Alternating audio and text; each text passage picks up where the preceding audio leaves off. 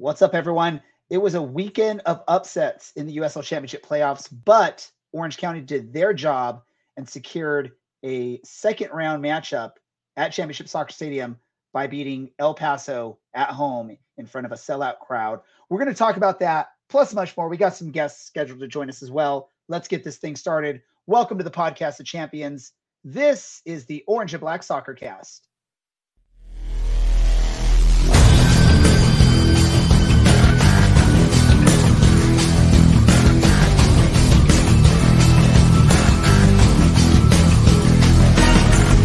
This is the Orange and Black Soccer Cast, the first and only podcast dedicated to Orange County Soccer Club, its fans, and supporters. Follow us on Twitter at O C S C underscore SoccerCast or on Facebook at Orange and Black Soccer Cast.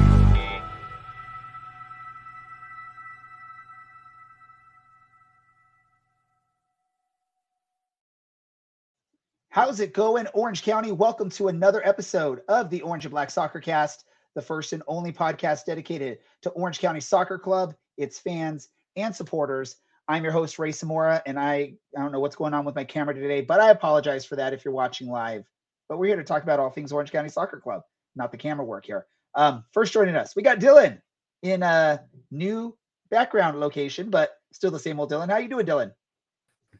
I'm not too bad. Um, thrilled we got got to advance on the weekend, and um, yeah. Doing well. Simple and sweet from Dylan. Um, also helping us out uh, on this one is Hallway, Hallway the Lads. Hi, Dear Hallway. God in heaven, man. Do you even watch soccer? Hallway uh, the Lads. It's a Sunderland so. thing, and it's in honor of our guest later tonight, Coach Paul Hardyman, who, oh, in case you all didn't know, played in the nineteen ninety-two F A Cup final for um, Sunderland. Let's go, boys. Thank you, Hallway. We also got the return of an amazing member of this team. We haven't seen her in a while, but she's back. Um, also with a new background uh, for this episode. That's Taylor. Taylor, That's, how you been? I'm good. I'm good. That's true. I do have a new background. We moved our, our, our table the other way, so that's why. But, yeah, very good. Very happy to be back. Long Dylan and Taylor, so it is. I was going to say, long time since we've had you on the show, but we're glad to have you back, especially at this point. I see Dylan's already got his drink of the night. I'm sure Hallway's got his. Taylor's got hers. Hey, ladies and gentlemen, it's time to keep this thing winning because I went out and bought a new bottle of my lucky rum. So we're going to keep this thing going, um, and we're going to win the championship because I got plenty, hopefully, to go. It's, it's a full bottle right now, so I got plenty for that. But let's talk about um, Orange County. Um, I know there were plenty of nerves going into this match with some of the results that we saw across the U S L Championship, especially in the Eastern Conference. Uh, where I believe it was the top two seeds getting eliminated in the first round, which I, I think we're all familiar in this league. Things like that happen in the playoffs, and that's what makes it pretty pretty interesting, pretty neat, pretty nervous uh, when you watch the team. But Orange County did what they had to do. They secure the victory, secure a trip to the next round at home against the enemies, Phoenix Rising. Are, are they still the enemies? We'll talk about that. Uh They held El Paso, I believe, to zero shots on target, which I think if you do that, you're going to win. I mean, hopefully, unless you don't get any shots on target, then that goes crazy. Dylan, make me stop talking. You start talking. What were your thoughts on this match? Yeah, thrilling. Um, I think I've said that in the past when we've been shipping goals left and right. Um, the game was a little stop-start, but it was, and I think if we hear from the playing staff and the technical staff later on, it this was... Uh, this was all Orange County. Um, no, I'm sure our producer would love for me to uh, maybe remind people that as we watch a shot go wide, uh, El Paso had no shots on target in this.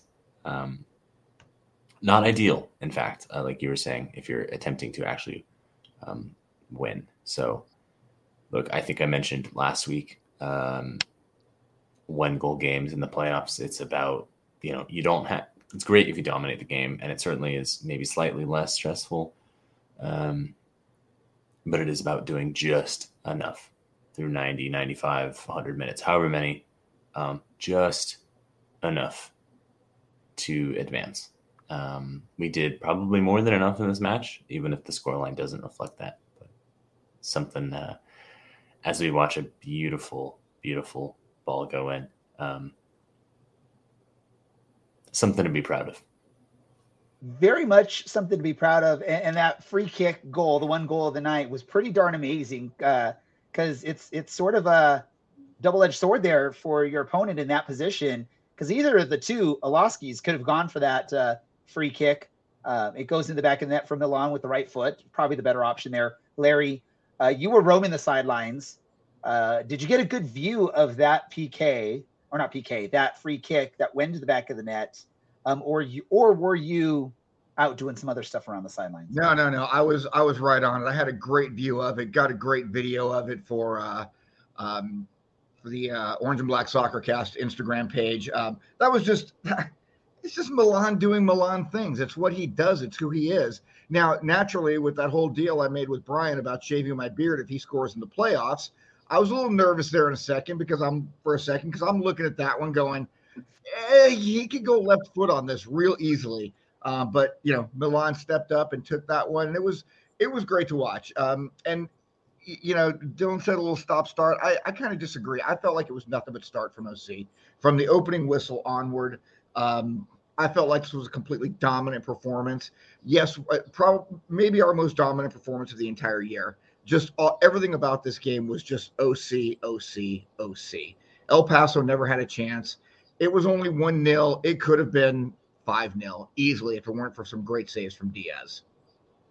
Some great saves or some just barely missed uh, shots. We saw that earlier in the highlights, the um, free kick from Kyle Scott that Dogman just puts right over the crossbar. That, you know, a, a couple inches south, and that's uh, potentially bouncing into the back of the, the net. Uh, Taylor, you were front row center. Uh, well, not center. Front row uh, in the C L C. Uh, you all were very... very noisy, appreciative of that. I, I think a lot of the fans at the stadium around were watching. I was loving every minute of it from my vantage point.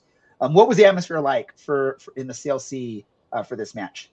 Oh, it was so good. And I think that's, I mean, I like to sit and watch the game, and I don't think that I sat for maybe over five, mi- five minutes in the whole game. And like, I like to do that, you know, um, but it was just so um, electric in there. Everyone was on their feet, chanting. It was just, it was great. And we even had a couple of El Paso fans just to our left of the C L C, but they made zero impact. I can tell you that, even when they were trying to be loud and trying to like annoy, you just, you can't, you can't compare when you're sitting next to us, especially on a night like that, where everyone was just so excited to see how well O C S C was playing. And honestly, for, like, from a fan's perspective, like how, and, and uh, if there was more goals, maybe, but I don't know. I think you can get much happier with the performance and like the big shots that we're having and the big saves that the keeper did have to make.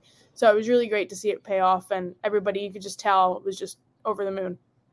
Yeah, it was, it was pretty amazing atmosphere, not just in, in your section, but, you know, all across the stadium. There was, um, it was pretty packed. I, I, it was advertised as a sellout, obviously, but uh, we all know how that works out. Sometimes people don't make it to the match. Tickets were sold, but the seats aren't filled, but it was a good crowd. There were a noisy crowd, an excited crowd. Uh, I brought a group of twenty people, a, a lot of them, you know, you, that I know that have been to games in the past, but they were enjoying it. Uh, I actually got a chance to speak to a couple of the family members of some of the players, which was really cool. Uh, and um, uh, one of my guests got to speak to, I believe it was the Iloski's mother. Um, that's what she thinks it was. Uh, I didn't get to experience that because this was like in a food line or something like that. But it was a rocking atmosphere. Very much reminds me of what it was like in the championship run two seasons ago with the uh, uh, loud noise, the excitement, the stadium, it, just much more energy than we've seen in the past. On the pitch, some great stuff that we saw as well.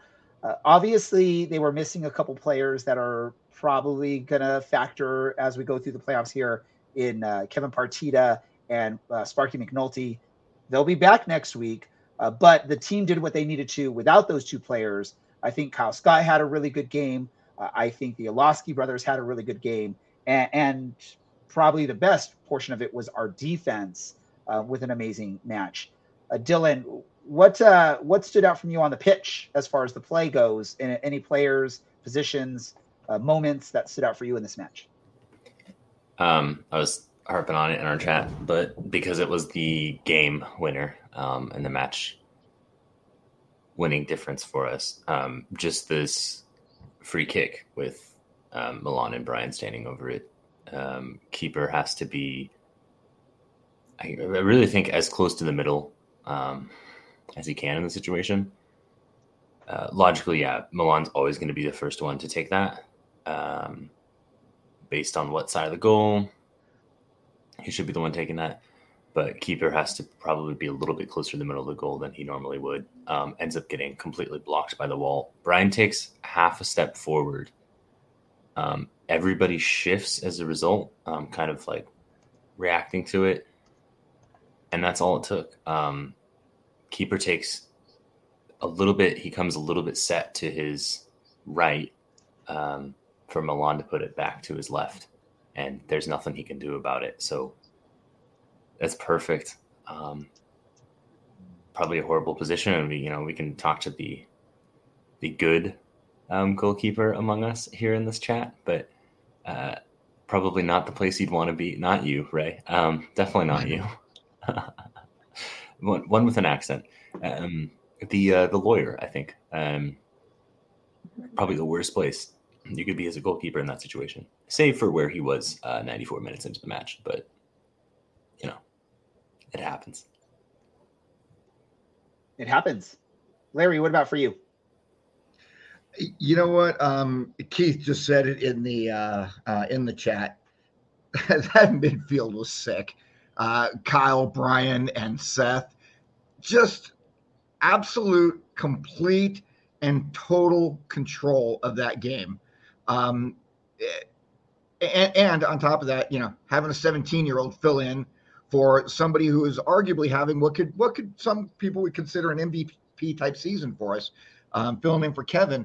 Uh, it was just it was just so much fun to watch, and I uh, I didn't I haven't gotten a chance to rewatch the entire game. I watched a better portion of the first half, um, but man, they were just God, they were just so good all night. Um, friggin' Brian just putting on a clinic out there on you know how to move the ball and how to control the ball and how to get by the defense. It was. How we only got one goal is still an absolute shock to me. Very much. Um, Taylor, I want to ask you, because we have sort of a, an image right where the free kick is going on here, I believe. Um, how important is that little hesitation fake from Brian Iloski? Um, when you're looking at it as the goalkeeper standpoint, how important was it for Orange County with that little hesitation that it sort of leaves the goalie in no man's land because he doesn't now know which way he's going to have to dive? Yeah, I mean, it's going to be huge in this kind of situation. You can see right there, like, O C S C players. I can't tell who it is, but they were blocking, like, in that little gap. Um, so that's going to make it really hard for him to see. So he's only going by what he can see over the top. So it's going to make him second guess. And then at that point, you're just kind of stuck and you're just trying to recover. Um, so I think that was for sure going to have an impact. So then I think he takes a step left a little bit as well, like forward and left. Um, so he's in, like, no man's land, like you said. So he's just going to, um, yeah, see, when he does that, he's going over because he thinks, and, and, and he's just, there's no way you can recover when a strike is coming in like that. And it'd be interesting. I, I'd love to know, like, in these situations, who has the final say between the Iloski brothers when it comes to who's taking the kick? Obviously, we all agree it probably has to be Milan from that angle where it was. That's the better angle to go with. But I wonder who actually makes that decision in that moment, or are they... Uh, is this something that the coaching staff has already planned up for them in these moments? Who's going to do what?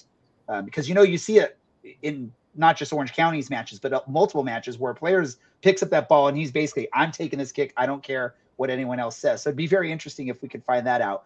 Um, so they get the result, the one nil win. Probably, I think we all agree, should have been a couple more goals for Orange County in that. But they get to move on to the next round uh, of the Western Conference playoffs and face Phoenix. Uh, while on the other side, it was the favorite uh, teams from the other side of the Western Conference. Sacramento moves on. San Antonio moves on. So as it stands right now, uh, Sacramento and I believe it's Charleston have the um, you know home field advantage over Orange County for the remainder playoffs. But you know that that what happened in the East really helped out because I know I think there was a lot of people like sort of struggling with the thought of if it goes to Pittsburgh, that's not the easiest trip to get out to, or if it goes back to Tampa Bay. Well, we were just there a couple of years ago. Do we really want to spend money to go back to Tampa Bay for this? So at least it cleared out some of that.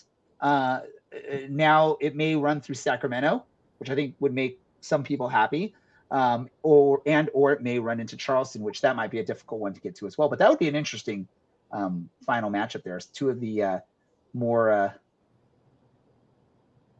veteran or, or not veteran, but who two teams that have been in the league for uh, quite a while would be really nice. Phoenix is the next opponent for Orange County. Um, in the past, it's been a really, you know, engaging, chippy match between the two teams. I think we've talked about it recently, uh, not as much because I believe both teams just haven't been like winning at the same time. I believe in our championship run, Phoenix was struggling a little bit last year. We were struggling a little bit. I think Phoenix struggled a little bit last year as well. I can't quite remember. Um, this year, you know, some good matches, but it didn't feel like you had that energy between these two clubs that you had in the past. I think San Diego sort of overtook that this year. I think there was probably a lot of Orange County fans that were looking forward to maybe facing San Diego uh, in the second round. Uh, I, I know people have made some friends with uh, San Diego fan base, uh, and it's just more of that close rivalry. Um, but Phoenix took took them out, so it's now Phoenix that we're facing. Dylan, your analysis or your thoughts on Orange County hosting Phoenix in the second round of the playoffs, and do you have any uh, anger or any revenge in mind from the uh, Western Conference Finals like five years back? The I can't believe that was five years ago. Um, I feel like a broken record talking about things I've talked about in the weeks past, but um, you know, playoffs, one game at a time, one opponent at a time. Um, great, we were able to really shut down El Paso and and still allow Ryan Dogman some freedom up the left-hand side. Great. How do we transition that to playing against Phoenix um, and a Darnell King that likes to get up really high? They didn't offer a lot in that match. Again, we uh, in our most recent match against them, it took a thirty-five-yard screamer, an absolute worldie that's never going to get saved um, to level things. This feels like a game that I think might need more than one goal from Orange County. Um, and if we dominate the way we did, great. Um, but just trying to hold on in a playoff match, I think being at home will help a lot, but try and do that as little as possible in this kind of situation and, and try and try and strike more than once. I know I, it's, I, it's not great analysis to be like, just score more goals than your opponent, but I can see this being probably more than a one-nil match. It's these games tend to either be six, seven goal affairs um, or a, a nice one-one with no in between. So while you were talking, I saw Larry shaking his head. He he doesn't agree with you. I want to hear what Larry has to say on this. Uh, no, um, this defense is way too strong. This is not going to be a six, seven goal match um, unless we score six goals or seven goals. But Orange County doesn't need to score six or seven goals. Orange County needs to score one goal, two at the most. Um, this back line, Owen, Ryan, uh, Marcus, Dylan, these guys are a wall, an absolute, not you, Dylan, although I'm sure you be, make a fine defenseman. Uh, your hair is too long to play defense, I think. I'm not entirely sure what the rules are on that. Um, Phoenix can score. Uh, I mean, Danny Trejo was uh, eighteen goals, I think, this year, number two or three in, in the Golden Boot race. Um, outside of that, a little bit, a little bit more firepower, but our defense is just filthy. The team is absolutely nasty defensively. Um, and it's not just those back four. It's those midfielders coming back. Um, it's it's even Tomas and um, Milan dropping deep as well. Uh, it just reminds me so much. And I don't I, I hate to bring it up, but my God, everything about what has happened over the last three months just makes me feel like it's twenty twenty-one all over again. Um My beard is a little longer than it was, and it's a little bit whiter than it was you know, a couple years ago. But we are just a defensive machine. And I don't know if it just happened like that. I don't know if that's what they intended to build when they put this team together. But damn, it sure as hell has worked. And I don't I don't see this game being a high-scoring game. Um, I mean, yeah, we, we were ugly early in the season, gave up a lot of crap goals, and maybe we shouldn't have. But, yeah, I, as of the last couple of months, you better do some magic if you want to score a goal against O C. Yeah, can you imagine what our stats look like if we don't have the horrible start to the season?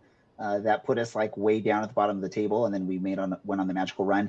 Um, I don't agree with Larry as far as we only need one goal. I, I think two goals is more the the goal on this one. Um, plus, I was going for a while where I wasn't biting my nails, but this last match I was biting my nails pretty bad because it just, you know, one goal lead in a playoff match is not the uh, easiest on the nerves. Taylor, your thoughts on uh, on this? Uh, do you agree more with Dylan or more with Larry on uh, Phoenix as an opponent and how we need to, what we need to do? It pains me to say that I'm going to go against Dylan on this one, but I'm with Larry. Um, I, even after watching the game, was it last night? Uh, Phoenix um, and Loyal. It was just like watching where we are now. It was like watching a lower tier. Like you wouldn't, if you were just to, for the first time ever to watch O C S C's last game versus Phoenix's last game, you would question whether they were, they were in the same um, league. Honestly, that's just how it felt looking at it. And I know they can have better games and we can have worse games for sure, but I just feel like we're so on fire at the moment. Our defense is so compact. It's just it's just crazy, um, the difference between last year and the comparisons we can do to the year before, that I just feel really good about it. And I don't think that we're going to have to score that many, but the more the better, absolutely. So what I heard there from Taylor is Orange County is Tottenham and Phoenix is Sunderland. That's what I heard on that one. Um, D- Dylan, who from Phoenix, if, if anyone, who scares you on Phoenix? I almost don't even want to dignify anything that you have to say after that. Um, that's just what I heard when Taylor was speaking. I, I could be wrong, but that's that's the way I heard it. Uh, you really, you really need to start from her listening. Scottish accent to my English or American English accent. Yeah, you really need to start listening. Um, I, I think they.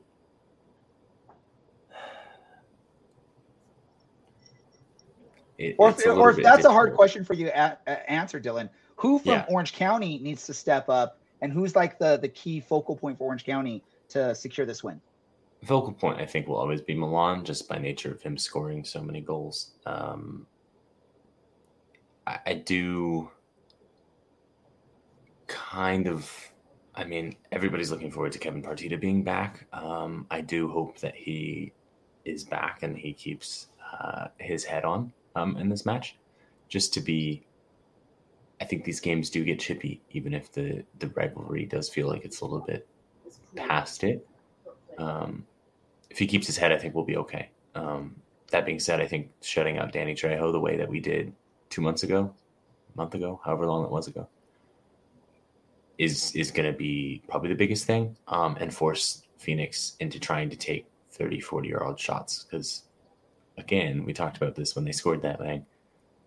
The X G from that is probably like point zero a digit, you know. So yeah, uh, find Milan, um, dominate the game, but realistically, I think seeing out a playoff game, someone like Kyle Scott just controlling the tempo is probably going to be the uh, the deciding factor in the eightieth minute on. Um, Larry, uh, really quick, I want to ask you this question. You know, we all remember the twenty twenty-one run. Uh, that was based off a really strong defense from Orange County. We were stingy. Mm-hmm. We didn't give up goals, even in the playoffs. Um, although we didn't sometimes score enough goals, we had to go to P Ks in the playoffs. We weren't giving up the goals. And I always tell people, hey, if you don't give up a goal, you're giving yourself a chance. Uh, which team, when you look at twenty twenty-one's team and our current team, which team do you think is the, the stronger defensive team? Um, and why is it this current season's team? And why is it this current season's team? Um, without giving any disrespect, because tremendous amount of love and respect to both um, of our center backs that year, Michael Orozco and um, uh, Rob Kiernan. Uh, those guys were fantastic. But in Marcus Nakum, we have an even better version of Michael Orozco at twenty-five years old, twenty-four years old. However, I don't know exactly how old Marcus is. twenty-two? twenty-seven. Is twenty-seven? Okay, yeah, twenty-seven, whatever. Um, I, I think that um, if you put Partida into Dylan Dylan Powers' slot where Dylan was playing in twenty twenty-one, and you put uh, Kyle Scott into the spot where Eric Calvillo was playing a lot in that year, uh, in twenty twenty-one. I think that that combination uh, is better this year than back then. I think that the center backs, I think I don't even remember who our wing backs were, who uh, our, our left and right center backs were in twenty twenty-one. Somebody remind me. Dylan, you got it. Nathan Smith, Brent Richards, but also okay. Kevin Alston was an emergency center back slash played a few minutes. So a- absolutely. So when you take those four, and again, no disrespect to them because they brought a trophy home, and this team hasn't done that yet. And until they do, they're still the second best Orange County Soccer Club team ever. Um, but you put those four that we have in the back right now up against the other four, and it's just I, I'm not even sure it's apples to apples. It's like apples to cranberries, maybe, not apples to oranges, but something kind of close, maybe.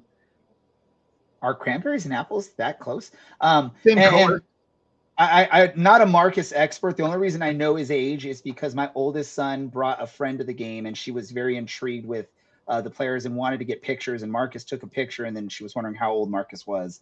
And I told her the age. That's the only reason I knew off the top of my head right there how old Marcus is uh, for the match. Dylan, are you okay? You look confused. Yeah, I just I had a question that I, I never I didn't want to ask actually after afterwards. I just want to say that saying that Marcus Nakum is is better than a twenty-five-year-old Michael Orozco is a hell of a take. Uh, Not better than a twenty-five-year-old Michael Orozco. He wasn't was twenty-five with us. Was it?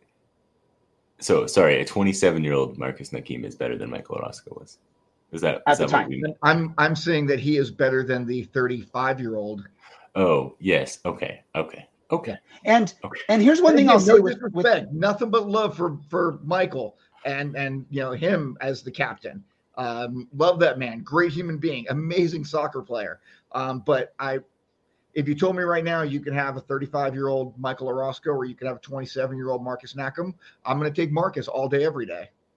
I, I think I'm there's a lot I clarified. Of. Yeah. I think you could get a lot of love uh, with Marcus too, because as much as we loved Michael and Rob, Marcus just brings that extra bit of like passion, and he really pumps up the fans. He he's really a key focal point in getting the fans involved. If the fans aren't being loud enough, aren't getting crazy enough, he's going to rile them up. Uh, really quick, Taylor, we, we do have a guest coming on, but I want to give you a quick question because it was going through the chats really quick. Um, there's conversation about who's basically the most improved um, in, in, in the season. I've seen Kyle Scott's name come up. I've seen Dylan Powers' name come up. Um, what's your thought? I'm honest. I'd probably have to say Scott, and I know that's probably just a common answer, but I did not like him coming in. Like I was, I really did not see where like that was that in my private thoughts. I wasn't going around and saying that to people, but I really didn't see how he was going to have an impact. And that just shows you why, you know, I'm not the one calling the shots, but um, he like surprised me, and it was, I mean, he like, he, he turned that around like very quickly, I think, but he's just been getting better and better and better. And when he's not there or he's having a slightly off match, you can really feel it and see it in the team. And I think that just show goes to show like where he started versus where he is now. I'm sort of with you, Taylor. Um, going into the season, I wasn't really high on Kyle Scott, but I tell you right now, I've talked about this with a, a lot of you all. He's become my favorite player on this team for multi multiple uh, reasons, not just because of what I've seen on pitch, but for multiple interactions with him. He's been amazing. Um, he, he's been a great player. But it's not to say I don't like other players in this team. One of my other favorite players on this team is now going to join us on this episode. Um, that's going to be a midfield, attacking midfield, left-footed extraordinaire uh, for your Orange County Soccer Club, Mister Brian Iloski. Uh, Brian, welcome back to our show. Uh, how are you feeling after the match this past weekend? How's it going, guys? It's going great. We're, We're excited. Here, We're Brian. stoked. Uh, yeah, I'm feeling good. Um, it was a good win, and looking forward to next week. We're we're looking forward to next week. I think he's gonna uh, check on some of the, the things going on. Is it loud? But that's okay. It, it it works. It's it's not a problem. We we can hear mostly you. Um, yeah. Let me let me ask you this. A question that came up uh, while we were talking about the match is obviously that free kick with you and Milan standing over the ball, uh, and you guys get a chance to shoot. Uh, who has the final say when it comes to a situ- situation like that? Because I think both of you have a good chance of making that shot. Who had the final say there in that moment? Yeah, um, we we always talk about it over the ball, um, kind of see how the wall's lining up and take a peek at the keeper and see if he gives anything away. And I uh, Also, going over it on film, um, we, we, we always go over set pieces with uh, Coach Paul Hardyman the day before the match. And I just noticed that the keeper was always cheating a bit on the set set plays, especially closer to the box. Um, so I mentioned that to Milan. So when we got the opportunity in the game, uh, we kind of already had it kind of in the back of our minds that uh, the keeper likes to guess uh, that we're going to go over the wall instead of keeping his spot kind of on that back post. Um, so he liked it. And I mean, I, I wouldn't have mind, minded taking it myself, but I was saying, I was telling him, let me pretend like I'm setting it up and like I'm going to go take the free kicks. And, and that's when you see me step forward. And I was like, and then you just come around and smash it far post. So, um, say that again. I was, can you hear me? Yeah. Oh, I was saying, I was just on that play. I was going up. I, I told him, I was like, let me step to the ball. Like I'm going to take it. And that's when I do that little step. And I was like, just come and smash it far post. Right when I and- do that. The amazing thing is it worked, because if you watch the replay, you made the goalie take a slight step in the wrong direction yeah. right when Milan was attacking that kick. Yep, and the last regular season game, I had a free kick against the same keeper. Um, I, I barely missed against him. It just went wide, and so I was I was also I also knew that he probably thought that I was taking it. Um, so I I didn't Milan didn't have to convince me much. I pretty much drew the play up and Milan executed. Perfect. Um, go ahead, Dylan. Um, Brian, on the very important things that everyone would like to know. What? Please tell us about that celebration. What was going on? I don't know. Milan was telling me to do something with like my fingers or my hands, and I was like, "Dude, what are we? What are we doing?" So it was nothing like we didn't plan anything before the match. Um. Yeah, it was a, it was a mess of a celebration, so we got to clean that one up for this weekend. Please, please, um, Taylor, on to you. That's all I care to hear about. Well, I wanted to ask how e- either similar or different is it feeling going into the next playoff match versus the twenty twenty-one run that we had, where we were also very successful? That's a good question. Um, it is a similar feeling, but it's a little bit different in a way. I feel like at least during the, the lead up to the game felt the same um, during this time of the year as well. You kind of, you go into the stadium and the sun's already setting and you're out there for warm ups and it's dark out already. So just that part of it, you get a different feeling before the game. Um, and then, but once I was in the game, just felt more calm in this one compared to the twenty twenty-one season, where I felt like we had a more direct style of play. And, uh, especially that first game in the twenty twenty-one season was at home against Colorado, raining. The field was a bit of a mess at that point. Um, we went down a man, so a lot more to that game, I feel like, obstacle-wise. This one felt more like a just a, a regular match for me um, during the, during the game. Nice. That's great to hear. On to you, Larry. Uh, Brian, um, man, while you were you and Milan were standing over that ball, I was thinking about that discussion that uh, I had with you about you scoring in the playoffs, mm-hmm. and um, it's still here. So, but uh, Russell Buto said that um, Parker says Brian needs to get a haircut before Phoenix, and I guarantee the goal. So, something about you getting haircuts and you scoring yeah. goals. Um, hey, listen, if you get a haircut and you score a goal, I will still happily cut the hair. I'm good with it. Yeah, he always mentions that every time I get a haircut, I play my best games and score my goals. So might need to get a haircut before the match. We'll see. um, I, I can tell you my first memory of you playing was actually when you were playing for Galaxy back in, I think, nineteen. And I remember watching you out on the pitch and thinking, God, this guy is such a pest out there. He's just running around all over the place, making people crazy. But now watching you the last three years in Orange County doing it, I got to tell you, honestly, it's been a joy. It's been a joy. It really has been to watch. But I'm not going to talk soccer with you. I'm going to talk something way more important. December seventeenth. Something's going on that day. Yeah, something is going on that day. Yeah, t- tell tell us a little bit about that, Mister Iloski. Getting married to this one. Wave. she, she just started a movie. Uh, yeah, getting married uh, December seventeenth. So That, big time. That's awesome. Big time in my um, life, yeah. Uh, t- tell us about venue. Tell us about the proposal. Did you cry? Did she cry? G- give it, give the fans some it's details on the on the inside notes. Proposed. I proposed in uh, twenty twenty-one, December of twenty twenty-one, so almost two years ago. Uh, proposed uh, up at Big Bear, Big Bear Lake, Big Bear Mountain. Um, so both of our families were there for a vacation together, just a weekend get getaway. And I thought it was a, the perfect chance to uh, propose in front of everyone. So, um, bit of a mess of a day. Actually, it was it was raining, which we weren't expecting.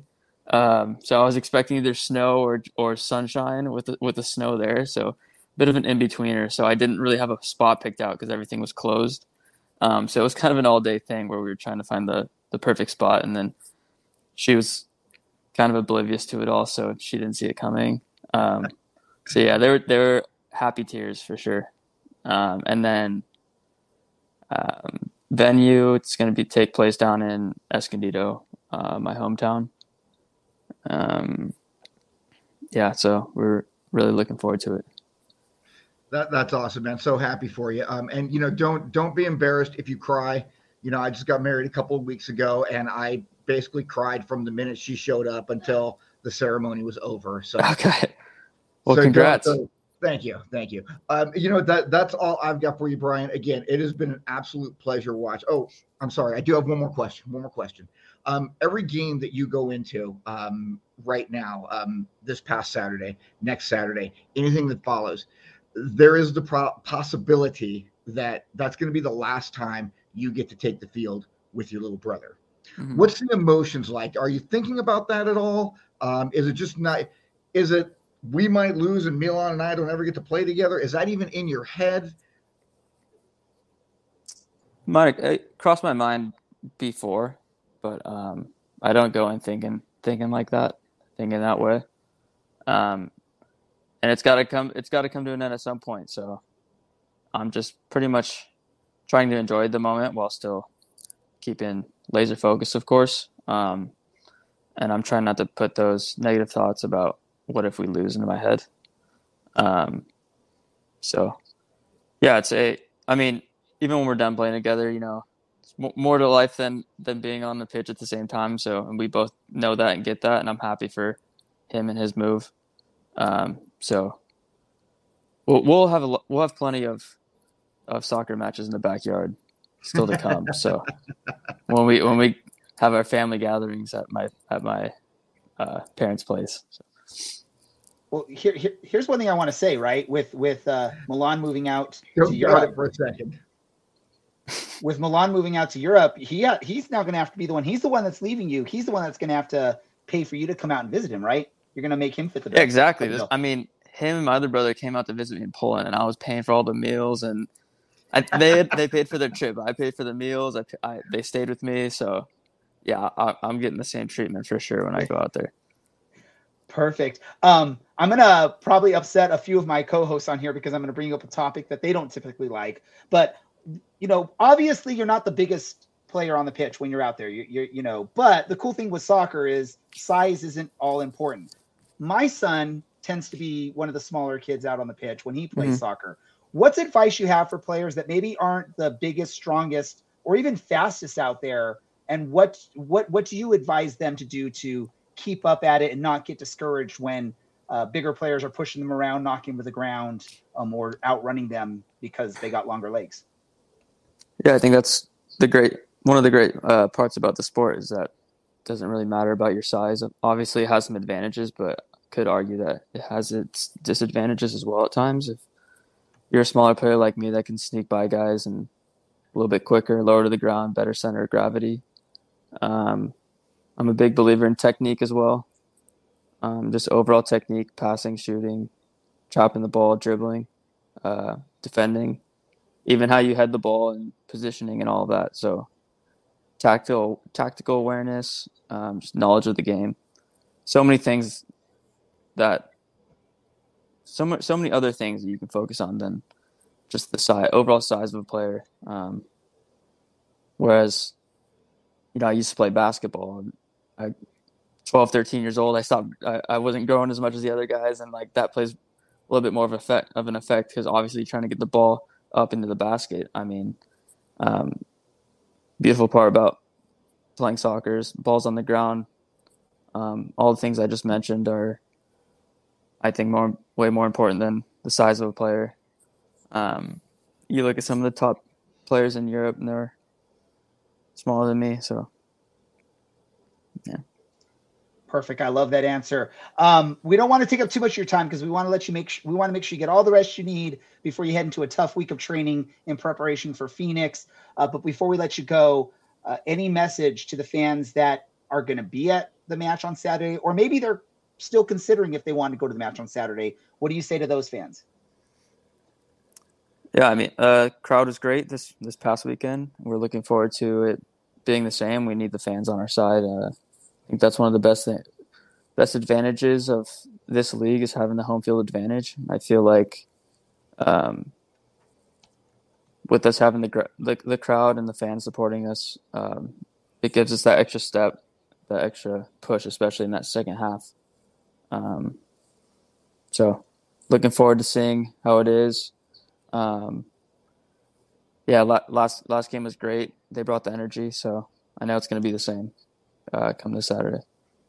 Perfect. Um, thank you so much for joining us tonight. Ladies and gentlemen, that is uh, mi- attacking midfielder for your Orange County Soccer Club and also the man that will potentially be responsible for Larry losing his beard. He still has some more opportunities to make that happen. Mister Brian Iloski, thank you as always for joining us on the show. Thanks, guys.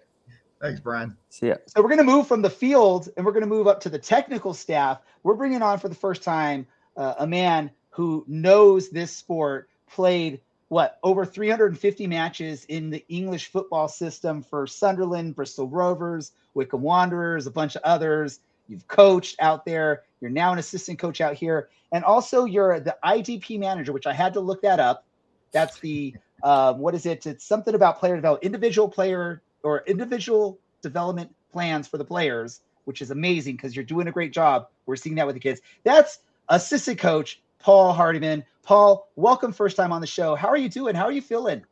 Yeah, really good. And um, thanks for inviting me on. It's uh, it's only taken you nearly three years, lads. So thanks very much. I, you know, I, I'm sure we've we've sent out the request in the past, and we just didn't get it right. I'm joking. It's my English sense of humour, but uh, no, look, I'm really pleased to be on. And uh, yeah, so the the job title, it came when I, I came over with Rangers. Um, was individual development plan manager. Um, I just uh, like tried to look after the younger players and bridge the gap from sort of academy soccer or young, you know, young player soccer into men's soccer uh, and help them uh, sort of, you know, step into the into the limelight really. So first of all, when I came, there was uh, Raymond Dre, uh, Francis Jacobs, and, and Kobe Henry uh, were the sort of three that I was looking after. Um, and obviously Kobe went on and did really well, so that was that was a pleasing thing. Um, then obviously Carady and Bryce have come into the equation, so it's been uh, it's been a busy time trying to get the uh, trying to get also the academy stroke reserve team set up, um, and also trying to win championships as well. So um, yes, yeah, it's, it's it's non-stop. And you're doing one heck of a job with these young players. I mean, the fact that a lot of these players are finding some success with the team and moving on elsewhere, that's, you know, props to you for that, uh, first and foremost. Uh, let me ask you this, because it is a very interesting way that Orange County does things here. Uh, you have some teams in the league that focus on bringing in experienced veteran players, going all in on a championship. And then you have some teams that seem to go more for that development route. Maybe they're a feeder team for a, a larger club, uh, or they, you know, are looking for that diamond in the rough so they can cash in and get a big check when they sell a player off. How How is it that Orange County is able to really balance between the veterans, uh, the experienced players, and these really good young players? Uh, and how does it? How are they making success out of this? Yeah, so the way it works is um, obviously you've got to try and sign good young players, um, and uh, Pete Nugent does a good job of, of sort of recruiting around America. Um, Sort of like the academy sort of scouts, Sean Bayer, um, myself, Didier Cretton, and uh, sort of go out locally and watch games um, and try and bring in the local talent. So we're scouting really from San Diego all the way up to L A, um, and We've we've got a right mixture of players in that uh, reserve team. So the balance really works out. Then you sort of get those boys in and they work with the reserves. And if they do well, then they step up and train with the first team. Um, they're not sort of just plunged straight in. They're sort of drip fed in, given a couple of sessions and then taken back to the reserves. And it's the balance really of of making them understand what the step up is. Um, it's not just the, the physicality. Um, there's a massive step from the, the technical side, but the, the biggest thing is the tactical side. Um, I've got to say, one of the things that I've noticed since I've come over from England, um, and, you know, in the intro, you said that I've worked for a lot of clubs coaching. Um, you know, I've worked for Portsmouth all the way through from grassroots all the way through to the first team. Um, and then I went on to Watford, Bournemouth, and then Southampton. And these boys that are being coached there are usually in about seven, eight years of age, um, and, and getting really good coaching from good coaches over there. So the step up here is that the boys that come in um, have had coaching, obviously, at their club teams, but there's a big step from their club soccer to U S L. Um, and that's my job to sort of try and educate them, along with Morton as well, um, and Rich Chaplow before that. So our, our main aim is to sort of like work with them technically, tactically, physically, and then psychologically. Um, and again, that's another thing. So where you're working with a player that comes in and does really well at the start, and then it sort of levels out a little bit, and then they lose a little bit of confidence. So then you have to build their confidence up again.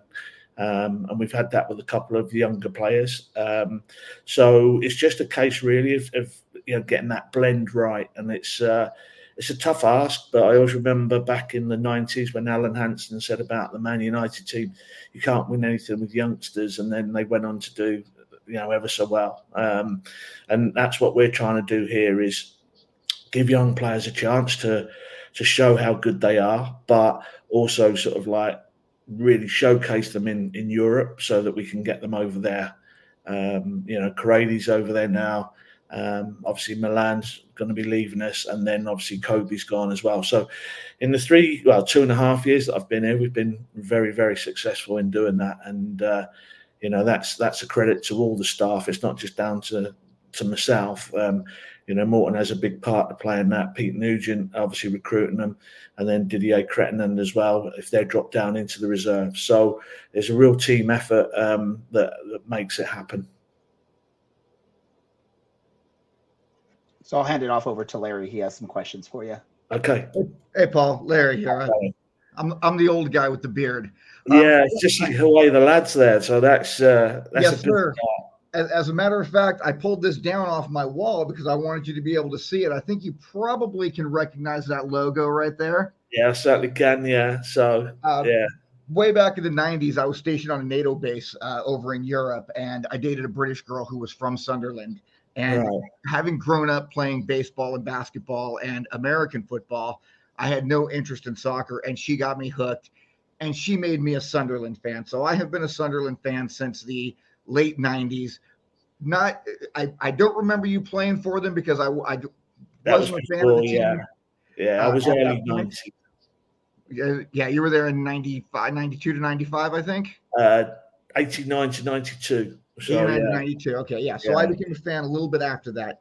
Um, but there was a great question that somebody uh, had posted earlier, and they wanted us to ask, um, what is the bigger thrill? Playing in the F A Cup final against Liverpool or lifting the U S L Championship trophy in twenty twenty-one? Good question. Um, two different scenarios, really, and I'm gonna I'm gonna be brutally honest here. The first one, you're a player, um, and to get to a cup final is every British boy's dream. Um, you know, being brought up when soccer on English televisions was just the one live game a year was the English Cup final. Um, and it was the only game that you all sat down as a family and watched. Um, obviously now it's totally different with all the the providers, but um, that was something special. Um, meant a lot to me to play at Wembley um, and to my family as well. Um, but from a coaching point of view, there's nothing better than winning a championship. And to come over here my first year, um, there was lots of unfortunate things happened before. Obviously, Braden uh, lost his job, and then Rich and I took over. Um, and, you know, I mean, as I say, the, the rest is history. But the work that went on there was phenomenal to get the boys to, you know, believe. And, and that's where that psychology comes in, believe that they're good enough to go and win it. And we were winning games one nil, one nil, one nil. And it was almost like we were the Arsenal of the U S L Championship. Um, no one could beat us.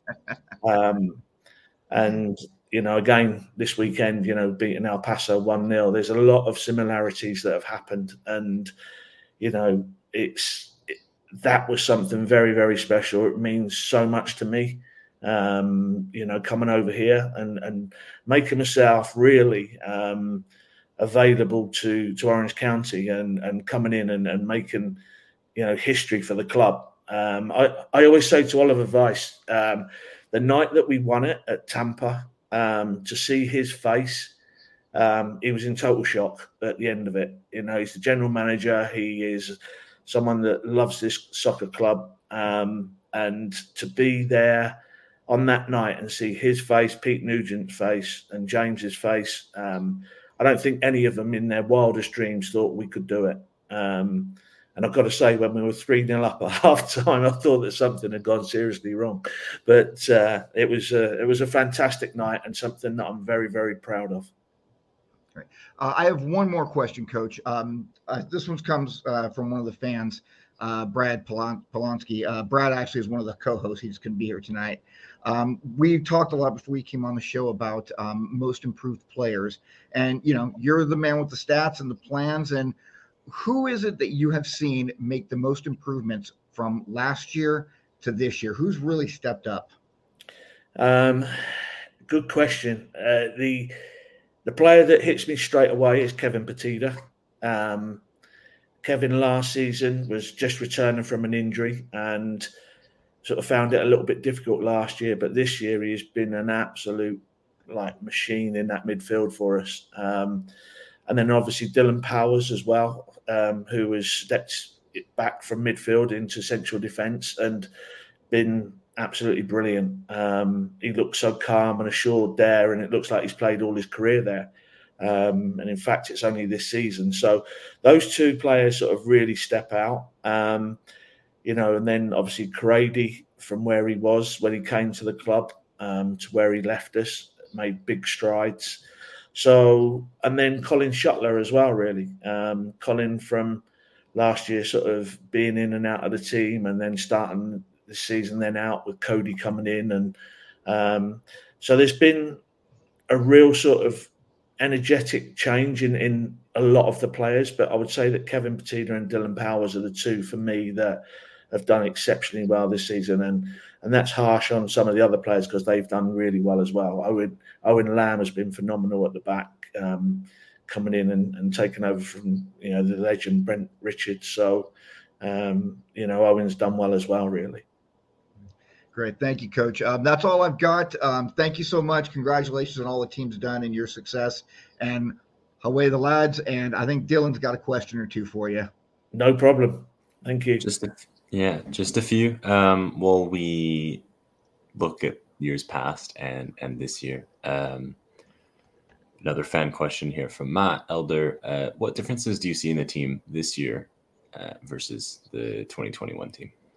Um, again, there's there's lots of similarities. Um, the way that the results have gone for us as well, where we're We're keeping clean sheets, so the defence is very, very consistent. And if you go back to that twenty twenty-one year, um, there was five players really that, you know, stayed in that that back four. That was obviously Brent, uh, Michael Orozco, Rob Kiernan, Kobe Henry, and then Kevin Alston. And it was also having Pat uh, Rogowski behind them. So there was a real like, back line that was... Uh, worked as, as a machine again, and they they've got a pride in keeping clean sheets, and this this group um has as well.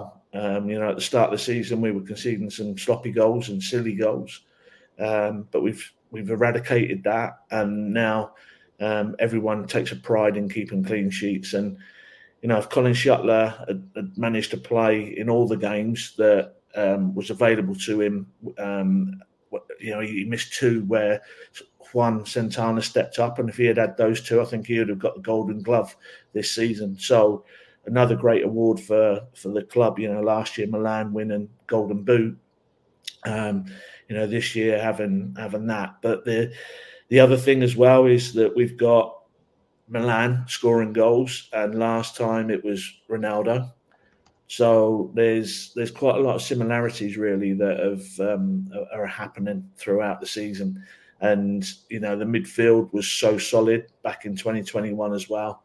Um, spoke to Eric Calvillo on Saturday after the game, and he was devastated, obviously, that they had lost, but thanked me for the time that he had here, and he, he thoroughly enjoyed it. But, you know, we were we were steady in that year, and it's been there's a lot of similarities, you know, between the two groups. Um, and the, the the thing that also is the team spirit, both on and off of the pitch in twenty twenty-one and twenty twenty-three, is very similar as well. Everybody gets on, and there's great, you know, as you saw in the if you, you saw it in the locker room afterwards. Um, we have a bit of fun, and each time there's always a different person that's on fire. So um, the lads love it, and uh, it's great, great to get the lads going. And to see Nico Roos and Ashton Miles joining in that on Saturday, two two lads that have come through the academy, and without those two, we would have been struggling uh, to have a full bench on Saturday. So um, you know, credit to those two guys as well. Um. Paul, if we go back a little bit further and, and look at your time, um, you were a first-team coach um, at Portsmouth. Uh, you worked under Andy Offord, who, you know, at the tail end of his career, uh, was a development coach at, at Luton, um, and is responsible for quite a few players that that he's developed. Um, what'd you take away from your time at Pompey? And was was being a first-team coach so miserable that is that what led you to more of the player development side of things? Yeah, so. Um, when when Andy came in um, to Portsmouth, um, that those players were. I'm not knocking Andy for this, by the way. Um, there was a lot of players that were already in the system and uh, were coming through. Uh, the likes of uh, Adam Webster, Connor Chaplin, Ben Close, uh, Adam, Alex Bass, um, Dan Butler. Uh, and then Jed Wallace came in in his time. Um, but we had a we had a great. great conveyor belt of young talent coming through. And again, that was what we did. Um, then was, I was running the football in the community at that time, and it's really grassroots that, but my job was to go out around Portsmouth. Um, and Portsmouth's a coastal city, so you can, you can only use half of the, of the land mass there to, to scout. Um, whereas if you're in London, you can go all the way around London. So, so we are a little bit restricted, but we managed to get into nearly every school within a radius of about fifteen miles of Portsmouth. Um, and we were working with young young players, sort of seven, eight years of age. Um, and then we were putting them into what we call advanced training centres. And then we would put them into what we called an elite training centre. Um, and these elite training centres, we we sort of kept to about sixteen players in each age group, and then they were then gradually fed through into the um, into the academy, um, and that's when I got asked to step up because we were being quite successful. I then stepped up into the academy, um, and then from that uh, ended up being first team coach. But the the pr- production line was very very good as it is now at Orange County. Um, You know, we've got some very, very good players coming through, and hopefully some of them might have to go to college first to mature a little bit more and then come back to Orange County Soccer Club. But there's some good players there. So what we want to try and do is is give players the best bit, which is, you know, like playing for Orange County. But then if they do really well, then go on to uh, play in Europe. And hopefully, you know, the club can benefit financially from that, but also creating that pathway, as we call it, pathway to pro. Thank you. On to Taylor. Well, I have a question. Your answer might just be no, but do you have do you have any exciting news for maybe the season ahead? I know we're still on this one, but I'm looking forward, and I'm sure coaches are too. Maybe players, staff, through the academy, anything like that. Yeah, I mean, obviously at this time of the year, um, players are being spoke to, staff are being spoke to. Um, Morton's contract's up, my contract's up. Um, the players, a lot of those, um, probably about fifty percent of those will be um, coming to the end of their contracts. Um, and then also there'll be players that we we'll be looking at to to you know bring into the to the club. So um, things are always revolving. Um, there's you know there will be players leaving, there will be players coming in. Um, but what you hope is that the players that come in are even better than the ones that unfortunately won't be here. Um, so it's a case of making sure that uh, they've got some you know there's some good players coming in, and that's the main thing. Um, You know, that's I talked talked about that twenty twenty-one season, um, and you know the players like Ronaldo Damas now will be looking for clubs. Um, all those San Diego players will be. Uh, so it's uh, you know on a on a. Do I like San Diego as a club? Um, no, because there are bitter rivals, if you like. Um, but that's the way I was brought up. The, you know, the local clubs are your rivals. Um, But I do feel sorry for that club in the sense of that they are, you know, they had a great turnout yesterday. Um, the fans were great down there, and I do feel for them. You know, if that was us, I would I would feel absolutely devastated. Um, but thankfully, it's not. So, um, you know, for me, it's about making sure that uh, this club is is here for a long time, and and the best is happening here. So. Yeah, players will come, um, staff will come and go, um, and we'll just wait and see what happens. But uh, that's about as much as I can give you. I would like to give you more, but uh, it's top secret. I bet. Well, we appreciate that very much, and thank you for joining us today, too. That's been great. No problem. Thank you. I think uh, we, we tend to like to ask just at least a couple non-soccer or non, non-soccer related questions just to get to know uh, you as a person. Uh, I'm going to ask one quick one, then we'll let Dylan ask his normal one. This is sort of soccer related, but I want to ask you, like, if you didn't have a career playing and coaching in soccer, what would have your career choice been? Um, so when I left school, I, I always tell this this story. Um, when I left school, I wanted to be a soccer player. That was all that was in my head. Um, and when I was fourteen, I went to see the careers teacher. And uh, she sat me down and she said, right, Paul, what do you want to do when you leave school so that we can help you? And I said, I want to be a, a soccer player, miss.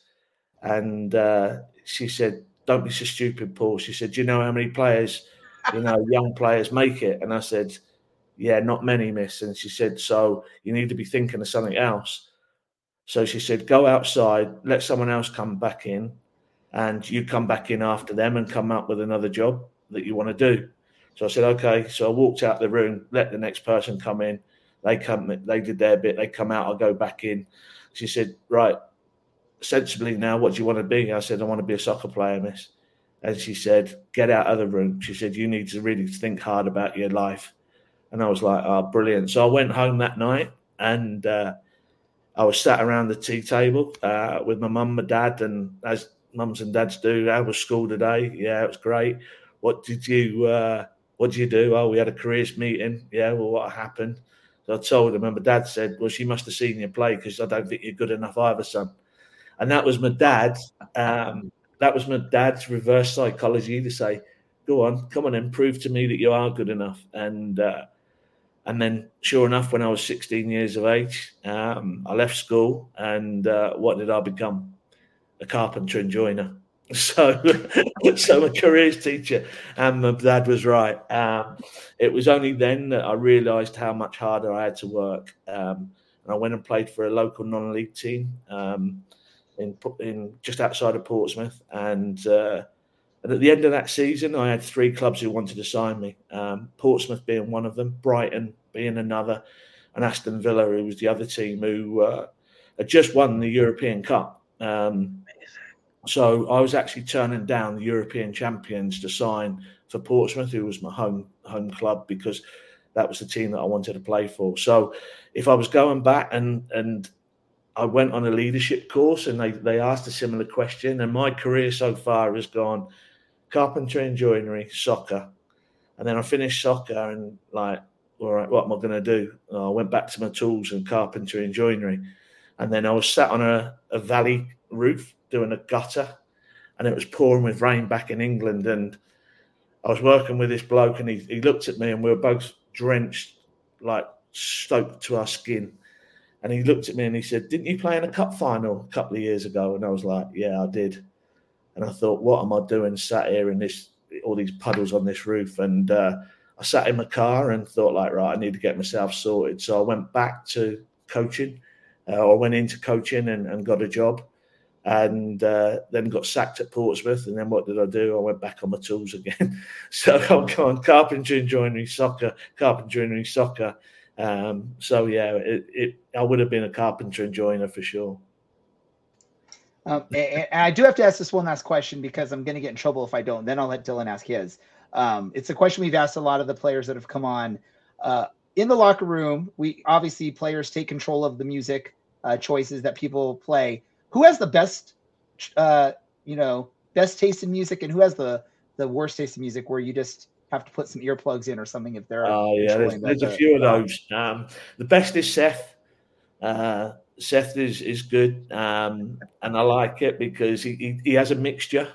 He's not just down one road. Um, he has a mixture. He likes a little bit of, of heavy metal stuff, and then he, he's got uh, some sort of, like, you know, better music as well. But, yeah, he, Seth is the best. Um, the worst, there's a few, I've got to say. Um, when they go on and they put them on in the locker room, and I go in and get out as quick as I can and come back to the coach's locker room. So, but when Seth's on, I don't mind staying in there. And he usually does the stuff before the game, um, to get us pumped up, ready to go. And then after the game, he's straight on um, as well. So, yeah, Seth's definitely the best. I'm sure you saw the reaction of a lot of us when you gave that answer, because for the, the younger players, Seth tends to be on the, the not as wonderful side of things. Just that's why we were sort of all cracking up when you gave that answer. Uh, that's just, it, yeah. Probably my age is showing, so I'll hold my hands up. Yeah, for sure. Go ahead, Dylan. All right. Uh, another super important question, Paul, and, and thank you for for telling us kind of about how you've gotten I here. Saw your um, reaction when I said Seth, so... Everybody else was like, is the worst. Um, Paul, what is your favorite vegetable, and uh, and how do you prepare favorite it? Vegetable.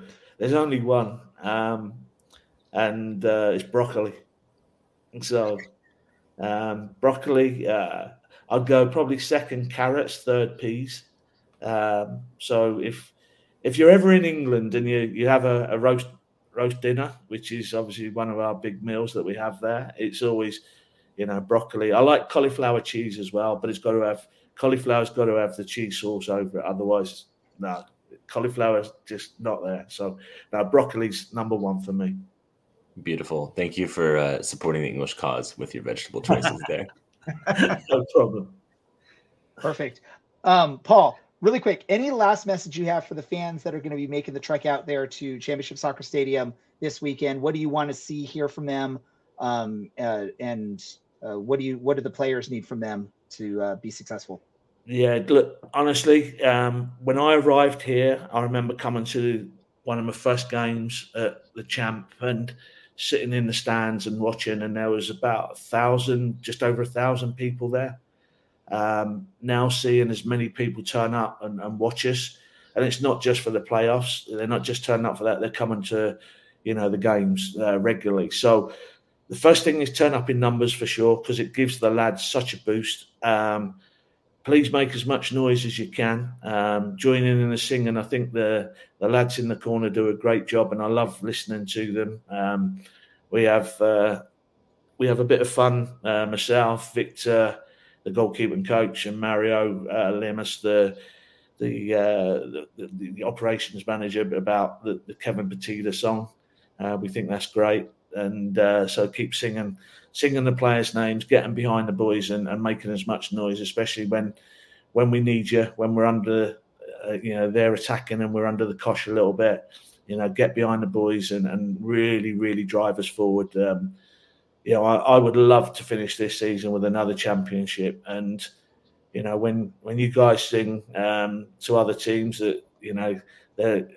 We're U S L champions, you know, they can't sing that. I think that's brilliant. So, yeah, keep it going. And uh, it's something that everyone at Orange County, for a club, you know, that started as it did and, and as developed as it has, it's something to be really, really proud of, winning that first championship. But boy, oh boy, wouldn't it be so great to win another one?